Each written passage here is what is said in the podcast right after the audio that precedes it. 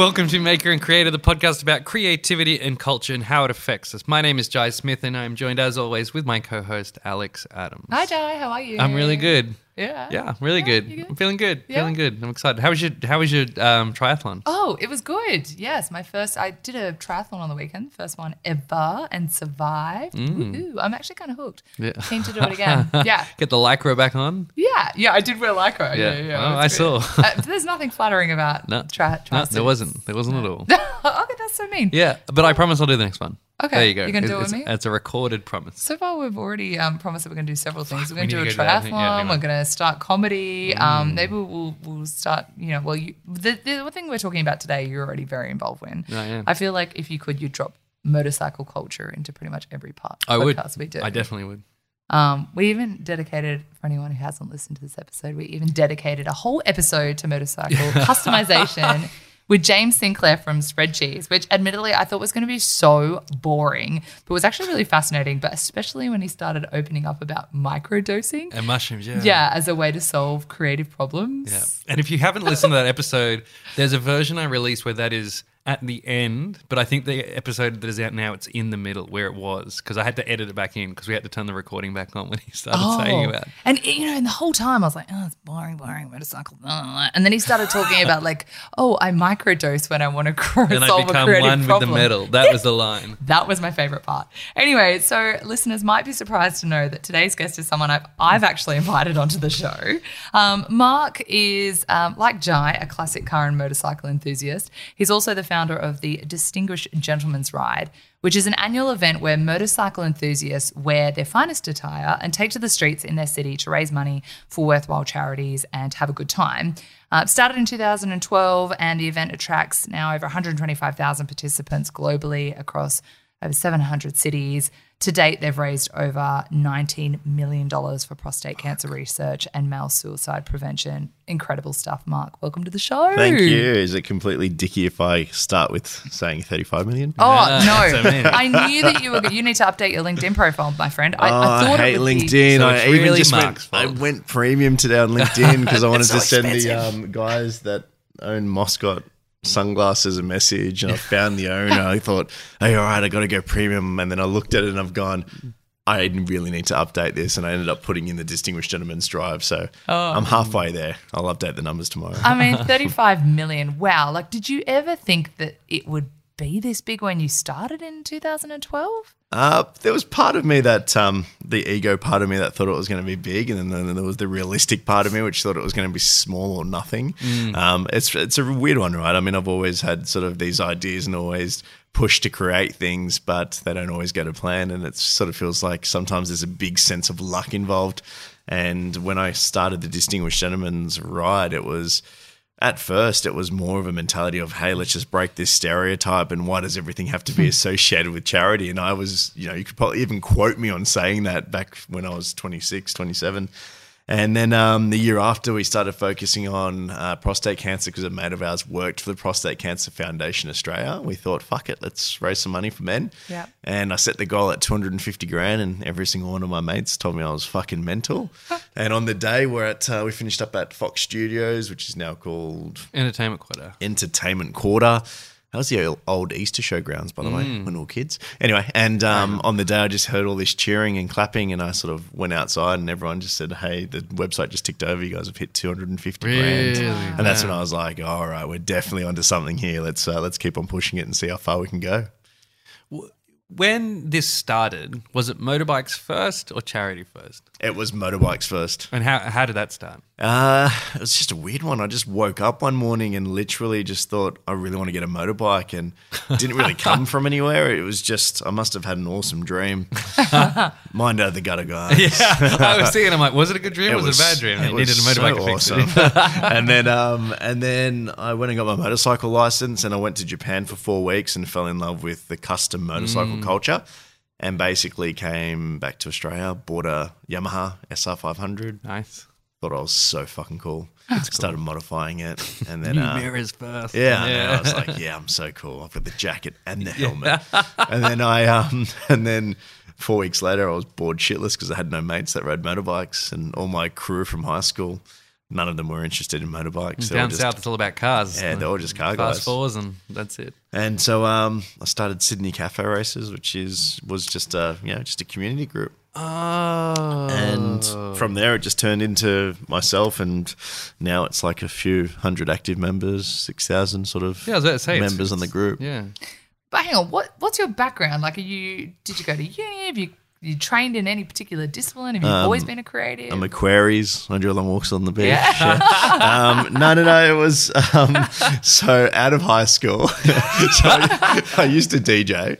All right. So I. DJed up until I was 25, 26. But out of high school, I went into music business. Yeah. Um, and I did an advanced diploma in music business. So that sort of taught me some of the business side, the management side, Yeah. um, the repertoire side, all that sort of stuff, as well as even the legal side of it. And we're just managing bands and doing all that sort of stuff. And uh, I got a job working for Tooheys. Yeah. So I was the in the office at Tooheys at Lidcombe.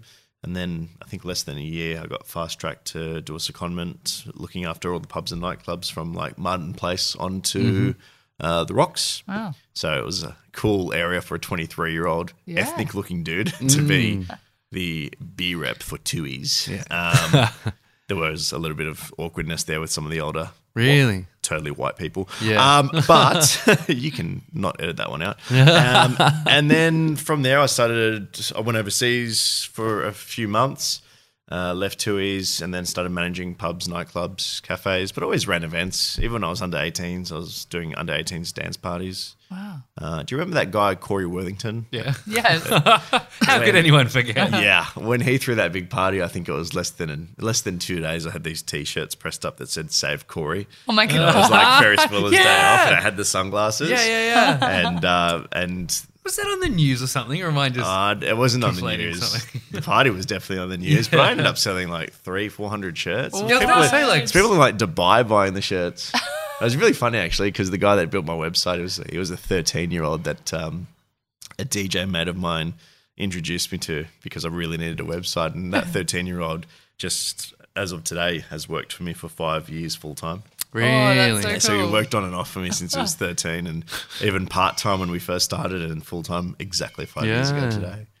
Strange how the world works. So I guess background is a bit of absolutely everything. Yeah. Parties, Yeah. graphics. I used to lower cars on Photoshop. Yeah. Yep, yep. I used to, you know, cut around the wheel arches, Yeah, drop the cars. drop it down a yeah, bit. change the So colour. wait, you've always been creative. yeah. Yeah. Yeah. I'd so, Yeah. That sounds like you, you know you've worked in music, you've worked in you know you produce music yourself and events, and that's that's Yeah. that's a creative industry. Is that something that you was that you know we always bring? I love, love chatting about this topic about nature versus nurture. Like, is Mm. this something that you know your parents fostered creativity, or is it like um, at school? You know, you, they kind of encouraged it. I've got no idea. Um, I've always been good at building IKEA. um, no, but uh, I was always the handy one around the house. So my Yeah. brothers, uh, my twin brothers, definitely not that handy. I love you, Anthony. um, my older brother's definitely not that handy. I hate you, Robert. Um, and my brother Peter's not handy at all. But um, no, I was always hands on. So for me, it was just if I had an idea, I'd just go for it. I think for me, it's I like winning, but I don't care if I lose. So Yeah, I that's nice. always go to win, and I always try and be the best that I can. But uh, if I fuck up along the way, I'm cool with that as well. I'm not afraid of failure. No, I don't care. I don't have the ego for that. I'm just like, I failed a hundred times before Yeah. DGR was even a success. Like, Uh, are you still in a creative role now? Or does it feel more like you're managing a beast you've created? it feels more like managing a beast we've created, but Mm. at the same time, you still come up with concepts and ideas that you want to launch, Yeah. and you still get to even sort of express yourself through the merchandise side of things and be able to come up with concepts, ideas on how the website's actually Mm-hmm. laid out. So it's still always there. Um, I think for me, it's I guess this is nine year nine of the Distinguished Gentleman's Ride. Uh, so for me, that guy that's been working for me for five years, Mikey, he's now stepped up into a general manager's role. Oh, really? So he's doing more of the hands-on Yep. with the Distinguished Gentleman's Ride, mm-hmm. uh, whereas I get to focus more on the Distinguished Gentleman's Drive, which for me is super exciting because I've loved cars forever. So it's the um, same thing, but now with what classic cars? Yeah, so pre 80s cars, mm-hmm. and it's a bit of a different structure. The Distinguished Gentleman's Ride really was initially built to break the stereotype that motorcyclists are negative people.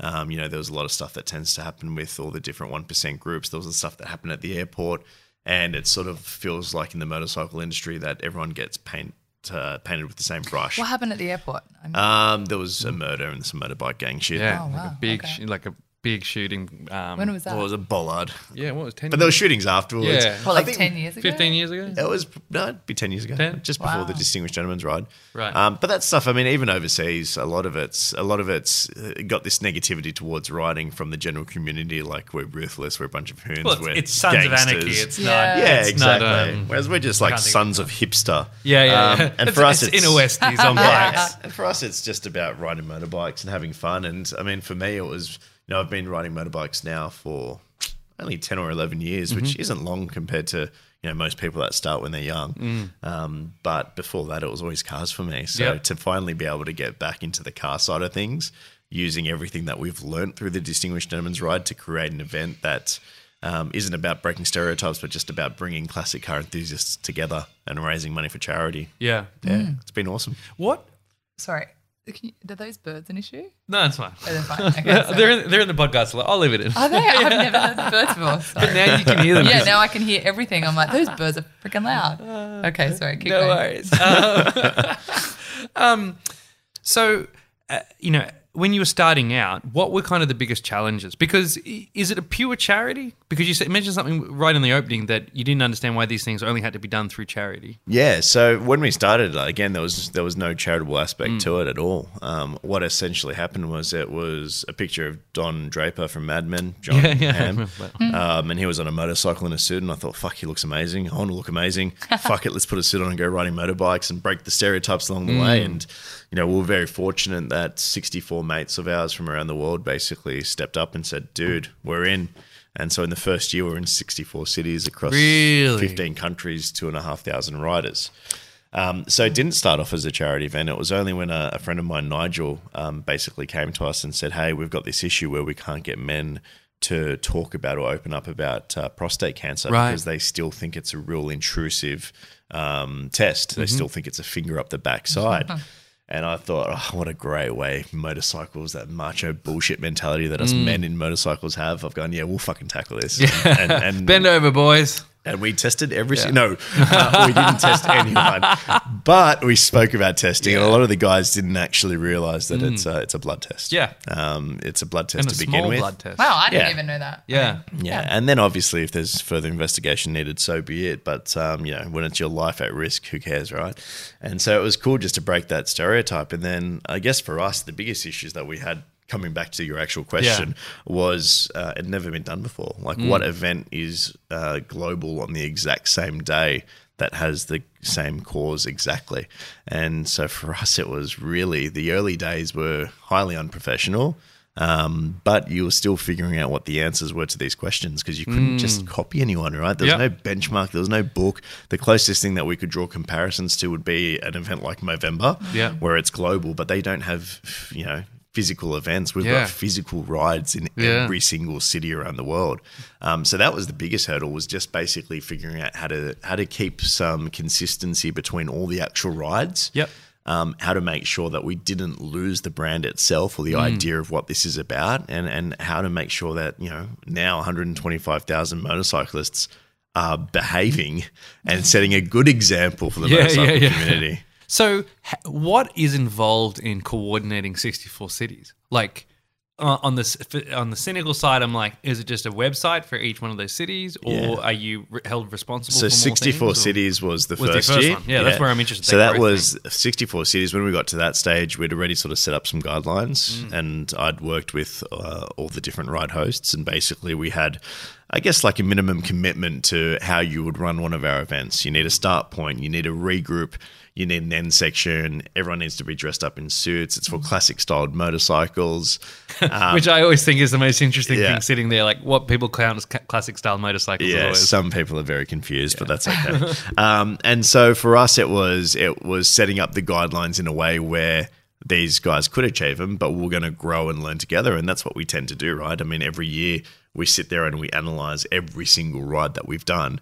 And we get feedback from probably two, two and a half thousand riders across Yeah. different rides. And we break it down and and it sort of teaches us how to run the next year. And then you know there were different things where we'd met through a friend of ours um, a risk assessment guy.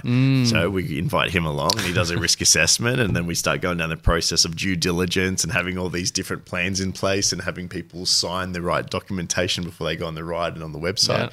Um, so there's a lot involved. I think the idea is, I mean, there might be people out there that go, oh, yeah, 682 rides. Oh, yeah, blah, blah, blah. These guys take 20% to run that. That's bullshit. But the fact of the matter is, it's still 682 physical rides. It's, it's 682 potential uh, police permits that are required. Uh, council permits, additional insurances. We've got insurance that covers every single volunteer on our rides, which costs us in excess of $100,000. But also, who says 20% is not the right amount? Yeah. Uh, I think it said Because that, isn't that uh, much broken with most charities is they're run like charities instead of being run like. to like be honest, businesses. I think it's just dudes that don't understand business. Yeah. I think it's guys that sit there that and seems go. like a pretty good margin. it's of a it's cost. it's an amazing amazing number, and it used to be thirty percent. And every year we work harder to Mm. bring it down because we're able to look at our processes and streamline Mm. it. And the fact that we've now only got essentially six staff running six hundred and eighty two events Mm. is huge. I mean, I've got charities on a weekly basis getting in contact with us, going, "How the fuck do you guys do what you do Mm. at twenty percent? Because we would not be able to do it at that." Because what happens on like, and, and I'm a big advocate for charities. and Anyone who works in kind of charitable sectors should be paid as if they're in the private sector because you get better talent. yeah. Yeah. And then you've got this problem of, you know, and again, obviously it's really topical when lots of money is thrown at an issue like the bushfires, where there's people on the ground saying, you know, it's it's not just the dollar value that we need to worry about. It's like all this money gets stuck somewhere, and it gets stuck within either the fire service who can't get it out quick enough because they're busy, or it gets stuck within government entities and all the all the scam bodies. That just dollar for dollar for dollar's sake doesn't really make a lot of sense. Yeah, and it's a super tough one. I mean, I saw all the feedback that everyone had towards the Red Cross with all the fire stuff that was going on. And, you know, from my perspective, I still sit there and go, at the end of the day, I mean, if they don't have enough staff to distribute, Yeah. you got to make sure it's going to the right people. If you, you mm. can't just have people applying for money and you just saying, oh, yeah, we don't have time to properly do our research. We're just going to give this person 10 grand because that's not fair to the people that have donated either. Yeah. It's such a tough, it's such a tough position to balance. I am stoked that we operate at 20%. Yeah, And if we continue to get big sponsors on board, then that number just drops down and down. And again, the only people that really dislike the 20% are essentially the guys that dislike me um, because they feel that I should be doing it for free. And then when you sit there and go, okay, guys, how about you come donate a year of your time Yeah. to us? Yeah. like, oh, no, no, no, no, no, we've got families. Yeah, okay, Yeah, mate, yeah. we all do. Yeah, yeah, yeah. yeah See, that- I didn't even know that. I thought that you were a business that just had a you a part of a donation. I didn't. No, realize so that it was- essentially we are a business. I mean, to be completely transparent, we started off as a foundation. Um, so we started off as a not-for-profit, and it was called the Foundation of Man. Cool name. It's a cool Thank name. you. I might use it again. It was fun.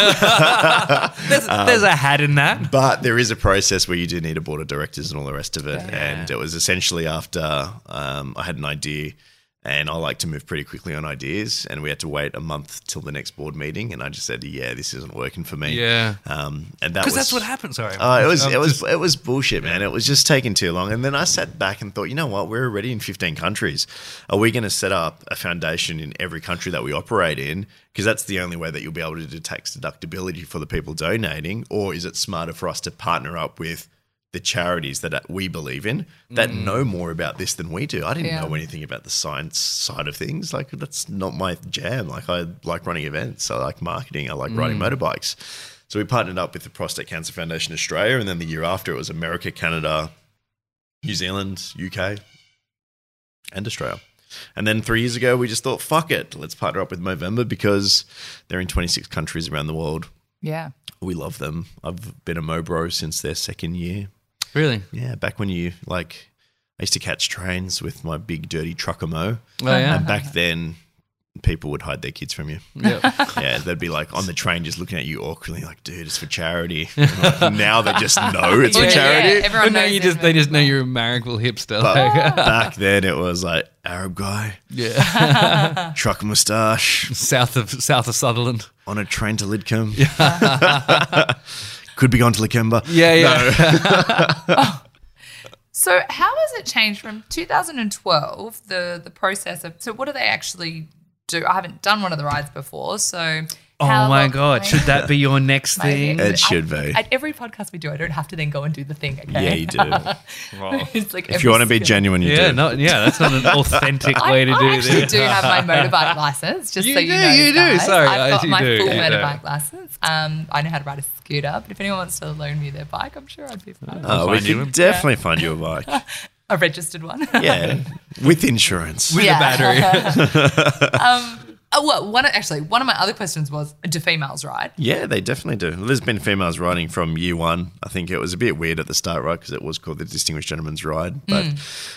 probably a little bit of a mistake in hindsight. But it's actually paid pretty well because we did end up working closely with men's with men's health, so it now makes sense, and we get a lot of female um, advocates that ride Yeah. bikes with us, and you know, there's some females that don't like the name, but uh, you know, whenever the, the the S word comes up, the sexism word comes up, um, pretty much hundred females will jump on one and basically say, "Well, wait a second, you do have a dad, you do have a brother, you do have an uncle, Exactly. You know, Yeah. we're raising money for them, And there are so many female focused charities out there as well. So, um, okay, well, that was one question. The other one is so 2012, what did that first event look like? Like, how long did you ride?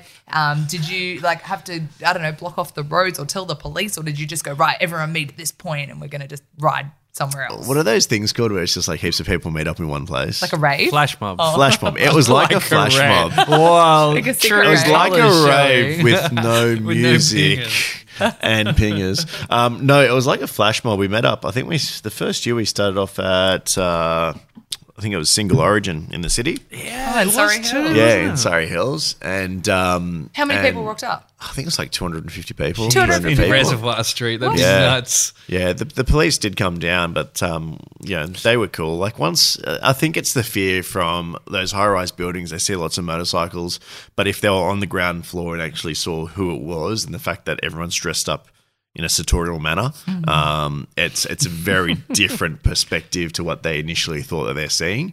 So we ended up going for a ride, and the whole idea was to go for a ride through the heart of the city. So we went down, well, back then George Street because we could, Yeah. um, over the Harbour Bridge, obviously through the rocks beforehand, um, Luna Park, whipped around and, and finished up at uh, Entertainment Quarter. Uh, For the first year, it was it was something special. You sort of just knew that it was something special, and I'm sort of the hairs on my arms are standing up because you're riding down George Street, and so much stuff has happened in the news with motorcyclists in a negative manner. Yeah. And I see this lady on my left, and she's pushing her pram, and I'm sitting there in my own head going, "Oh, mate, she probably thinks that you know this is Sons of Anarchy. This is this is something. This is this is something sinister because you can just hear the roar of all these motorbikes." And then she turns around and sees all these guys and girls dressed up in suits and dresses, giving a royal wave.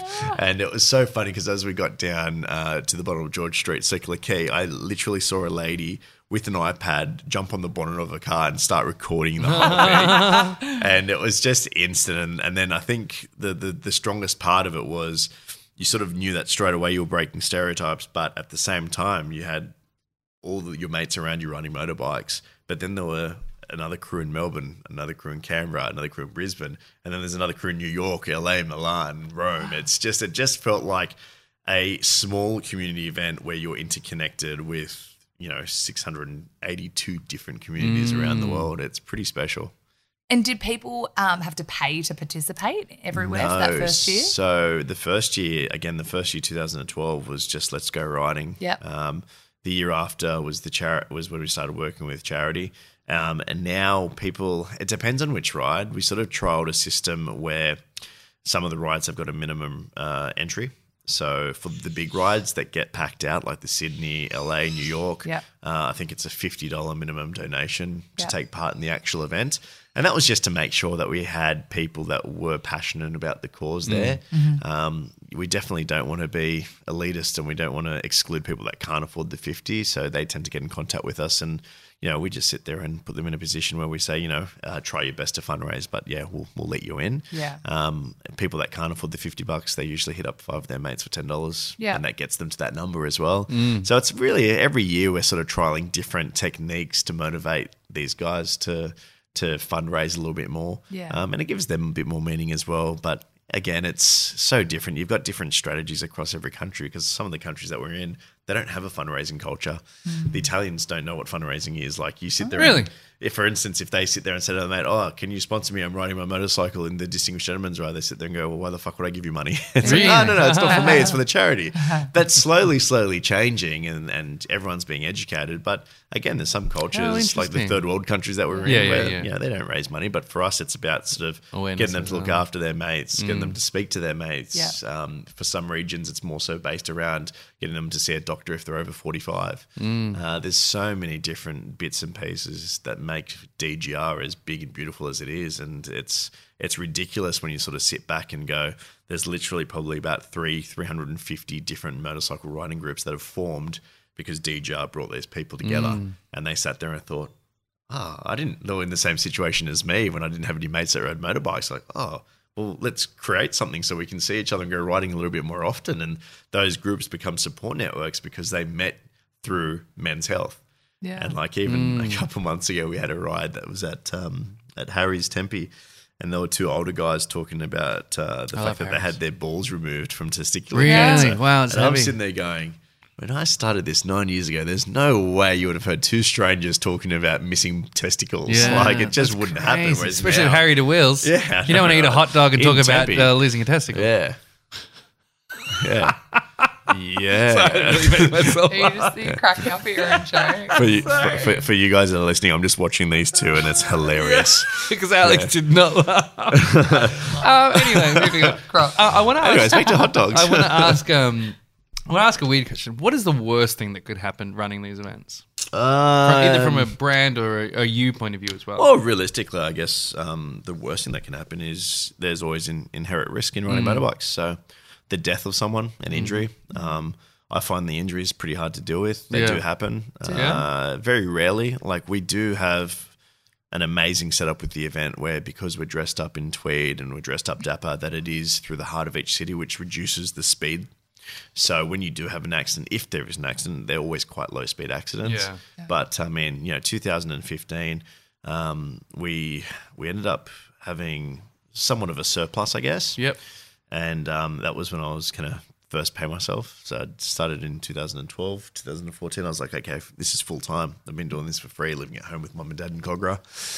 And um, I decided to take out insurance instead of pay myself. And that year, I got sued for a million US dollars What? for negligence Really? because in uh, in the beautiful country of America, where I knew I was going to get sued from Yeah. eventually, um, a guy that wasn't a part of the event but tagged along, he thought he would do a stunt and surf his motorcycle. Really. Didn't quite gauge that this event is, you know, about pulling your head in and just riding, you know, like a normal human being for just two hours. That's all I need. Surfing a motorcycle is when you literally stand on it. You've got to lock your throttle because you know you hang onto your throttle on your, Yeah. on your scooter or whatever. So you literally stand on it and don't don't move. stand on like, like bike? like a Yeah. surfboard. Yeah. Oh, And he fell that off. sounds safe. he fell off and the bike kept on going and, and hit a couple of the guys that were taking part in the event. And God. the young guy that got hit, I mean, I had a chat to him and uh, we helped him as much as we could financially, helped push his GoFundMe page.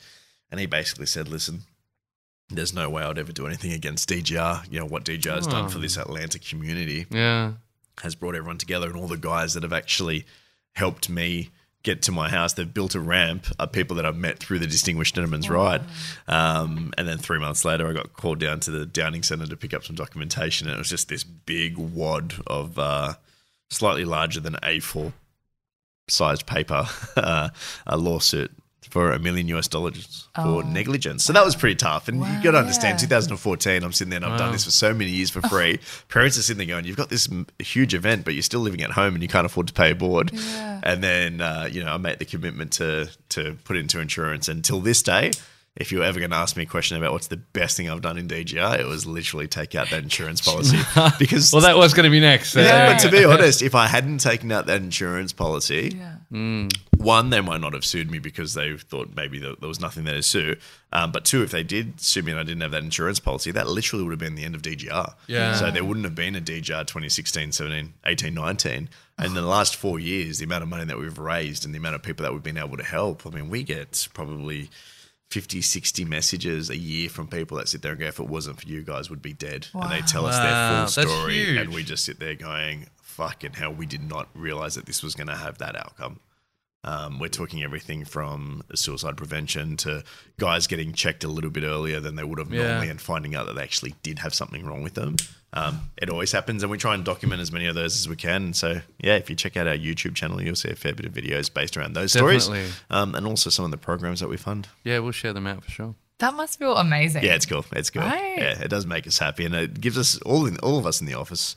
I mean, listen, don't get me wrong. We all make a paycheck now, and we need to, Yeah. but that's not the drive for us. The drive for us is is what can we uncover? What can we do differently? What research can we fund?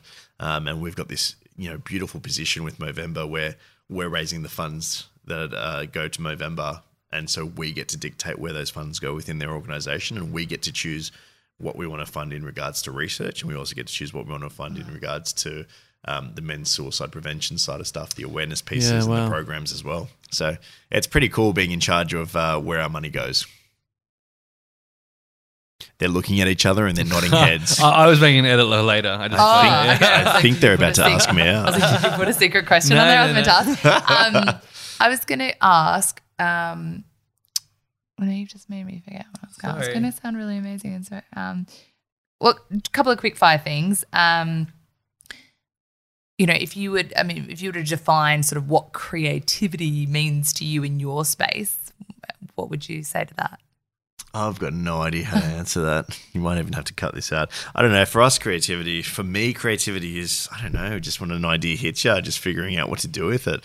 Like I've got this mate. I actually love that. I think that's a great think answer. that's Like, a- it's, that's the most honest answer I've Yeah. had. I was like, yep, But the it. hardest part is the hardest part is when, when you're me and you just get smashed with ideas on a daily basis. Like I forget most of my ideas and I don't even write them down. I always sit there and go, I should have had those voice recorded things. And like even even today I'm driving here and my mate Simon makes the most amazing donuts in the history of the world, right? They're so good, and I'm constantly trying to go, dude. Let me go into business with you. Let me go into business with you. And I'm driving, and I just came up with this idea, and literally, I am pissing myself laughing, and I'm calling him to write it down. And he's one of those best mates that sort of really hates me because I laugh at my own jokes before I've even said them. And um, and and the whole advertisement for him when he does decide to go into business was having a picture that has an older lady and it says um, your mum's nuts and she's holding like cashews next to her you know region down there but she's fully clothed.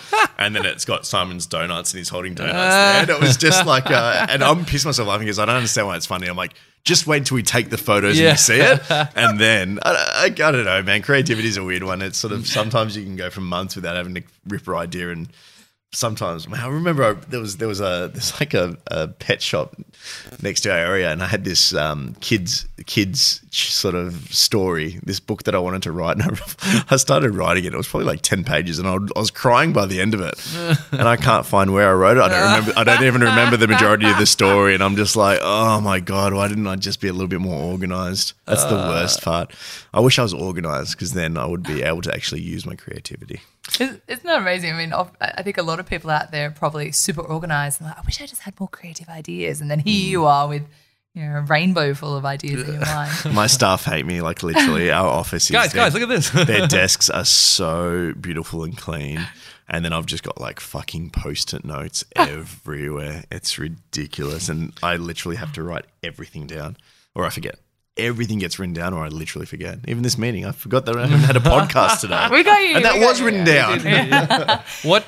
Sorry, I was going to go to the next one. I was going to ask, I was going to ask on the final question, but you go. Oh, okay. I'll, I'll ask one more. Then you. Oh, is that going to be the final one? What's next? What's going to be my next one? Oh, okay. How, what bikes do you own? I need to get some Ah, bike this nerdiness is, out this, of you. is- this is a list. Quick. Um, I've still got my. Before Alex turns the recording I've still off. got my Yamaha SR500, Nice. which was the Yep. first bike. Excellent. Um, it got flipped and rebuilt because someone crashed it. Um, I've got a. I'll go through all the Triumph stuff because they proudly support our events. Uh, Triumph Scrambler, Triumph Speed Triple, Triumph Thruxton R, Nice. Triumph Rocket R, Yep. which is the big Yeah. 2.5 liter motorbike. It's like having a car in between your legs. Um, that could sound really weird. um, I've got a Suzuki GSXR. I've got a Honda VFR 400. Mm-hmm. I've got a DRZ 400 Lovely. dirt bike. Yep, I've got a like Yamaha DT 250. I've got a Honda CB 125. I've got a Harley Davidson Shovelhead, which is all out chopper. Very cool. I think that's it. Well, you lived oh no, I've got a Ducati as well. No, which Ducati? It's a MH900E. It's like a it was a concept bike that they made 2000 of because everyone just went wild when they sort of first saw it. Really? Oh, you'll have to I've show me that. those. That one lives in the actual dining room. All right, I live down the road. the whole dining down. room just smells like petrol You now, just though. fall in love. Yeah, I yeah. think you just got the biggest man crush ever. I'll bring my little scramble. What are you doing inside my house on my Yeah. motorbike when I didn't give you any keys? All right, final question. You come you've done so many amazing things to date over the last 9 years. What's next? Um, probably the Distinguished Gentleman's Ride. I mean, that's just I just said the Distinguished Gentleman's Ride. You know what I fucking hate? I hate when it's 2019 and you're going into 2020 and 2020 comes and you keep on saying 2019. Yep. Yeah. Or you That's what I'm like now Yeah. with the Distinguished Gentleman's Ride and Drive. I'm sorry, Right. trying to say the Distinguished Gentleman's Drive, Drive. and I say the Distinguished Gentleman's Ride. Um, the Distinguished Gentleman's Drive is is the next one for us. That's happening May 31st, pre 1980s cars. Um, And just go on the website and register. yeah, Yep. gentlemansdrive.com. We're looking for people that are going to be hosts.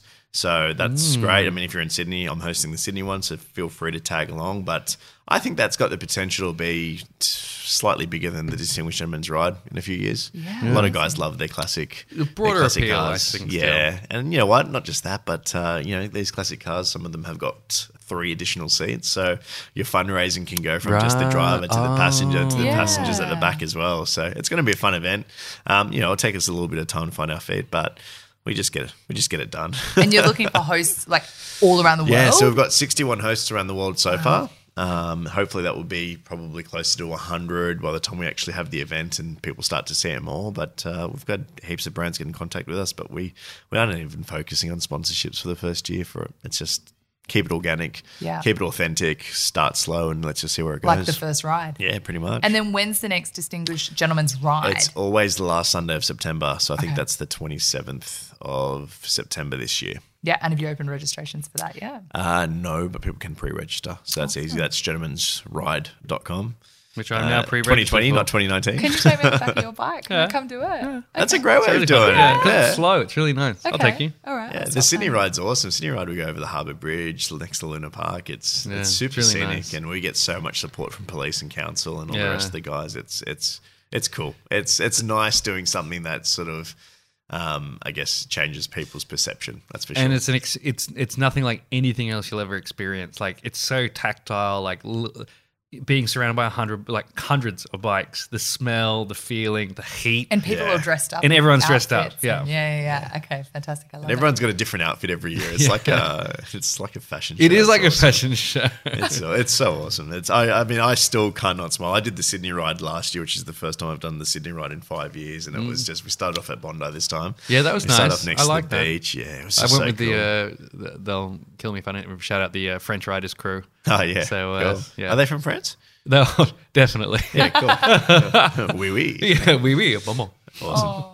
Mark, thank you so much. It's been a really inspiring episode. Um, thank you so much for coming on Maker and Creator. Thanks for having me, guys. Catch you on a ride. Yes, and thank you guys for listening out there. Uh, we are into season three of Maker and Creator. Um, you should um, come and check us out. Uh, out. What have you written here, Jai? Have you So you can come here? to our Facebook group, which we just renamed to Your Good Get Better, just parking it into our bigger network of podcasts and events. Yes. Uh, but all the Maker and Creator Tech crew is still there. You'll still get updates and photos and no one else gets.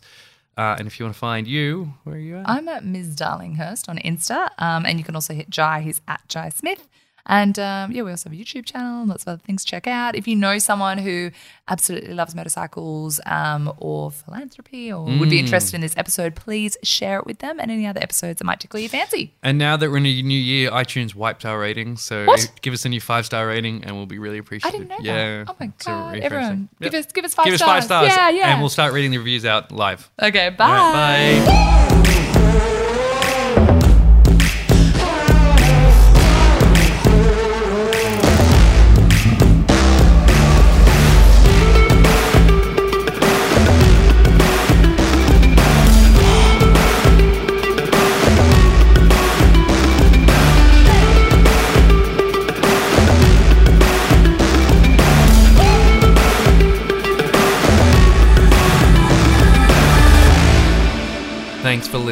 To find out more, visit yourgoodgetbetter.com. To join the mailing list, Facebook group, or get in touch.